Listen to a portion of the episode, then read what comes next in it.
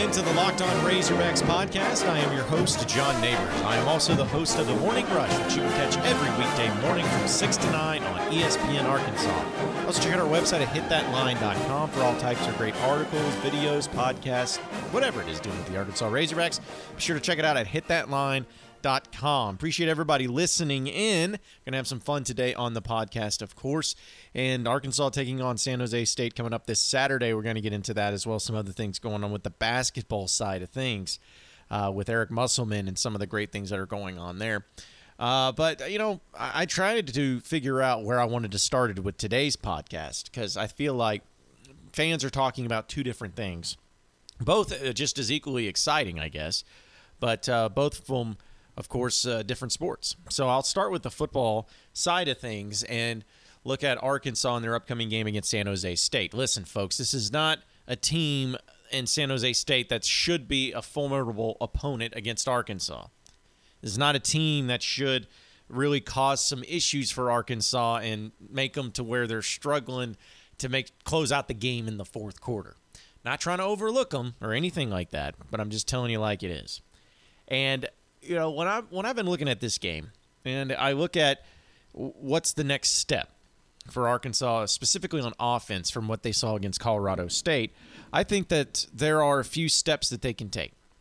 One of those being to have back to back games where running the ball and passing the ball are both effective. Because balancing an offense is what every coach will say in their opening press conference when they're hired. We want to run the ball and we want to pass the ball. We want to run the ball when we have to. We want to pass the ball if we have to. Yada, yada, yada. It's the same thing every time. And coaches that want that is one thing. Coaches that actually do that is quite something else. And now Arkansas has found themselves in a situation to where when it just comes strictly to the skill position guys, they have guys like Nick Starkel, Trey Knox, Treylon Burks, Cheyenne O'Grady, thrown into the mix of Michael Woods, maybe uh, you know another tight end and Grayson Gunter and Chase Harrell if they can actually catch the ball. Maybe De'Vion Warren and the other wide receivers. You know they have weapons around them in in the passing game. And now that it looks like you have a quarterback that's able to get them the ball effectively, and they can catch the ball effectively, and be making some big time plays that's the type of thing that's going to make Razorback fans excited, but also it's what's going to make this offense the most productive. Because let's be honest, folks, Arkansas has not really been good at any phase of the offense the past two seasons. I mean, they really haven't. And now it looks like they have at least a threat of both. And with the offensive line improving the way it has, and hopefully, knocking on wood, that everybody decides to stay healthy for all these matchups and all these games, especially getting into SEC play. You know, that's where really Arkansas is going to be able to have the most effectiveness offensively. It's not just the fact that they have the players to do it, but it's the fact that they have the threat to do it. And sometimes that means a lot more than anything when you're going up against quality defenses, especially in the SEC. And so when they take taking that next step, I want to see them put another game like that together where both sides are effective, of course, but the passing game and the rushing attack both have balance, have nice plays, have effectiveness, and you're opening up holes on the offensive line and giving Nick Starkel plenty of protection. Those small little things right there is what's going to be the difference of making this team offensively into that real next phase of SEC play. Because I'm not going to predict that Arkansas is going to beat Texas A&M. Even if Arkansas won this game against San Jose State 50 to nothing, I'm still probably not going to predict Arkansas to beat Texas A&M. But, but, offensively, can they hold up against A&M? I think so. Defensively, can they? I think so too. They can be competitive, but how will they react to a good win? That's what San Jose State's going to show us. Can they put back to back performances together, solid offensive performances together, in order to take that next step? Or are they going to revert back into the old hogs? Are they going to have a big letdown after the victory? Can't have that. It's about attitude, it's about excitement, and it's about your confidence in yourself and in your team around you and in your coaches. Will this team have a ton of confidence coming off of a victory against Colorado State that meant a lot? Hopefully so. There's no reason to feel yourself, Razorback players. There's no reason to feel like you've got it going on. You beat Colorado State. And after this game against San Jose State, if you win and you look good doing it, still really no reason to be feeling yourself. But if you can feel yourself against Colorado State and San Jose State, and then Texas A&M, and really hold that confidence and keep that confidence going and rolling in the right direction, yeah, that's where the money's made, folks. That's when the excitement comes into play. And that is where it all ends up being very, very exciting for Razorback fans. But they have a big game. They got to take care of business against San Jose State. But take that next step. Be consistent. Have that confidence and that swagger that everybody's been wanting so much. Because if you have the confidence and swagger, the fans are going to have the confidence and swagger and you will have a fantastic showing at Texas and or I guess at Arlington against Texas A&M. So if you do all that, you're going to be in great shape, Razorbacks.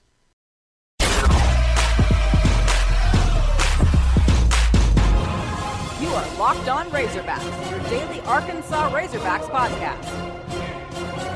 All right, moving on into the next segment of the Locked On Razorbacks podcast. Uh, you know, basketball doesn't get a lot of talk right now because it's not basketball season. But it's just amazing to me how Eric Musselman is just doing it, man. He I don't think I've ever been more excited about a coach who has not coached a single game than I am Eric Musselman. Now somebody brought up because when I said this on my radio show, uh, somebody said, "Well, you were you were probably that way with Bielema too, because Bielema he was doing a lot of cool things. He was he was talking a little trash to everybody. He he was getting people fired up, and he was being confident and overconfident a little bit at SEC media days when he's talking about pick us last and watch what happens. Okay, yeah, he was doing that, but that that didn't do anything for me. That's not the type of thing that gets me excited if I'm a fan. Talking is one thing, doing is another. And what I'm seeing right now from Eric Musselman in the basketball program is he is making fantastic coaching hires, getting guys that have NBA experience, guys that'll be able to help recruit and recruit big. He is setting up official visits for some of these big time recruits. And when I mean big time, I'm not talking about a kid that has a couple of scholarship offers to DePaul and St. John's. I'm talking about guys who have Kansas offers, talking about Kentucky offers, Duke, North Carolina, big time offers. Eric Musselman's getting in their living rooms, not only being able to chance to get a chance to talk to them, but getting official visits. Kyrie Walker is going to be visiting. He's a four star. Moses Moody, a five star. He's going to be visiting. He's, I believe that one's during the Auburn game for Razorback football. And you got a few other prospects that are big time prospects that are visiting officially. Now, that's not a commitment. We know that. But the fact that you're getting your foot in the door and that Eric Musselman's actually at least getting these kids to come and visit and check out the campus, that's big time. And that's something that I feel like is going to make the brand of Arkansas basketball better. When you have a coach that is able to be in the mix for some of these guys, we're big time recruiting outlets, whether it's Rivals or Scout or 247, whatever it is they tweet out, okay, this five star player has drawn entrance from this, this, and this, and they will be taking official visits to this school, that school, and that school. When Arkansas is constantly in the mix of those tweets and those announcements saying this big time player is looking at North Carolina, Kansas, Kentucky, Duke, and Arkansas, I mean, everyone sees that. I was like, wow, Arkansas, man, they're to be in the list with those same big time blue blood programs? Absolutely. Oh, yeah. They must be really serious about it. They must really have something going on. It's the small little things, the small details that make the difference. And Eric Musselman has rejuvenated the basketball program. He's got fans excited. He's got us in the media excited. He's got, I think, Hunter Yurachek excited. He's got everybody excited, and rightfully so. And he hasn't even coached a game. Not a game. He doesn't have one single commit for 2020. Hasn't even gotten one yet. But he just has an it factor. An it factor where everywhere he's been, he's been able to be successful. He gets basketball, he gets college basketball, especially, and he understands how important it is to brand, to promote, to look like you are the best and coolest school to go to. That's important. It may not be important to you, may not be important to me, because all we care about is winning, and that is fine. But Eric Musselman understands that in order to get the wins, you got to get the kids. In order to get the kids, you got to make it to where your school is the place to be, nowhere else. And the way he's doing it and the way he's going about it and recruiting, especially, he is going to have this thing going and going quick, fast, and in a hurry.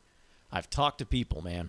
I've talked to people that I trust. I talked to people that know basketball and they know coaching and they know what it takes to win at Arkansas. And I'm telling you right now, every one of them are they're blown away by Eric Musselman, and they are telling me that better get on board now because this thing is going to take off. And Razorback basketball will be back. Now, not to say that they're guaranteeing national championships, but this whole drought of not making the Sweet 16 since 1996, that's coming to an end, and that's coming to an end quickly. Get on board the Eric Musselman train, or the Muss Bus, if you will, because this thing's about to get fun. Hey, folks, at the end of a hard week, it's great just to sit down, take some time off, and watch some football, right? Well, game winning touchdowns on two minute drives are awesome. Running backs racing down the sidelines with no one to stop them is cool. And there's nothing else like the NFL.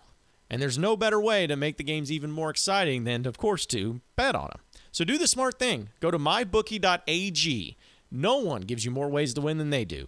MyBookie's got the fastest payouts and better lines than anybody in the sports book. And don't forget, where you're betting is just as important as who you're betting on. And mybookie.ag is the best place in the business. It's where I play, and you should play too, folks. I wouldn't be telling you this for any other reason other than the fact that I know they're the best. Do the smart thing. If you're going to bet on football this season, bet with my bookie. If you're the kind of guy that likes to get a little and bet a little and win a lot, try parlay. If all your picks come through, you'll multiply your winnings. And no matter how you bet, the NFL season is the best time of year. So join now and my bookie will double your first deposit. Just use promo code LOCKED ON to activate your offer. That's promo code LOCKED ON. Visit mybookie.ag today where you play, you win, and you get paid.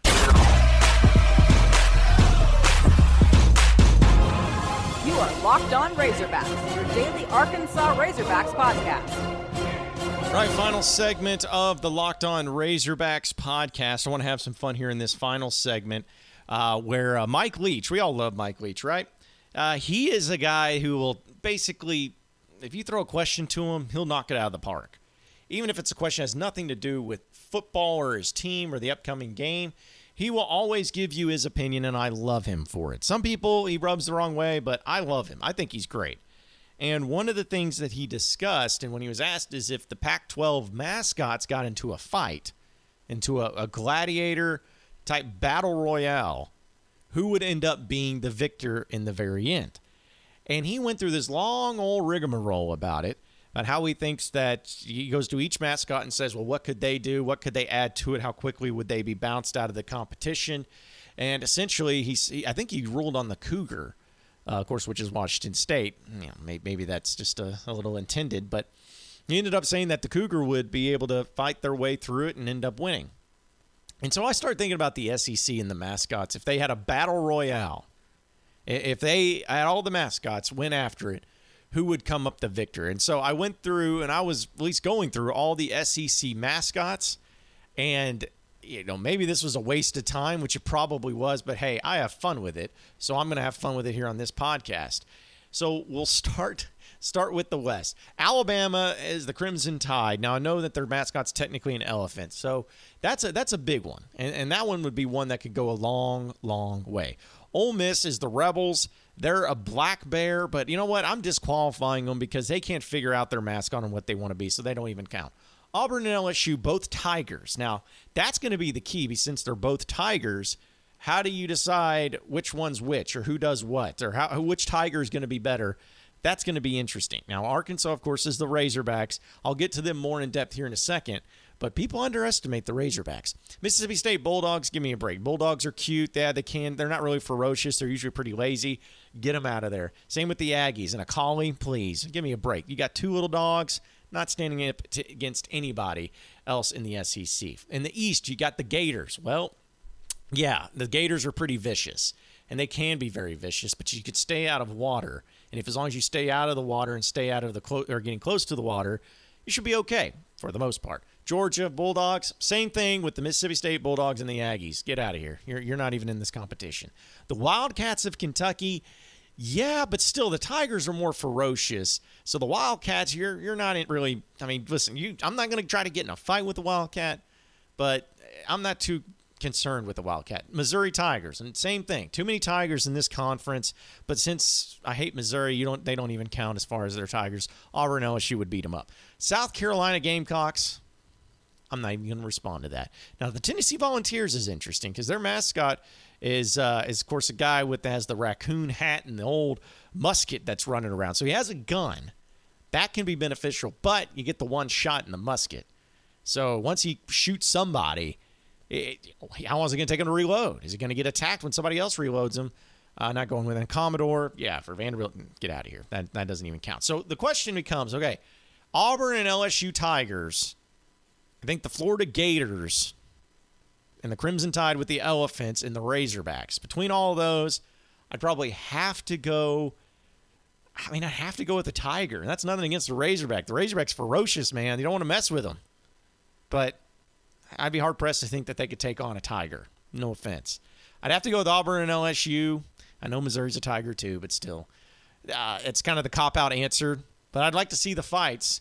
And between Auburn and LSU and Missouri, LSU Tigers always going to win because you never want to mess with the Cajuns. They'll, they'll they'll screw you up. And Auburn, I mean, what do you guys got? What, what's intimidating about you? Nothing. You're just a little brother to Alabama.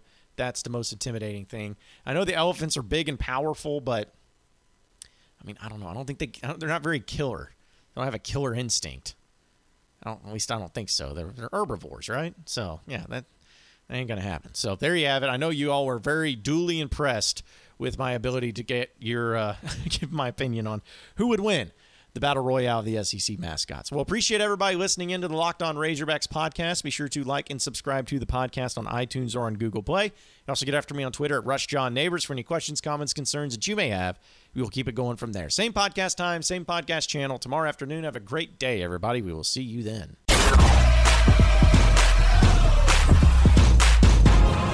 You are Locked On Razorbacks, your daily Arkansas Razorbacks podcast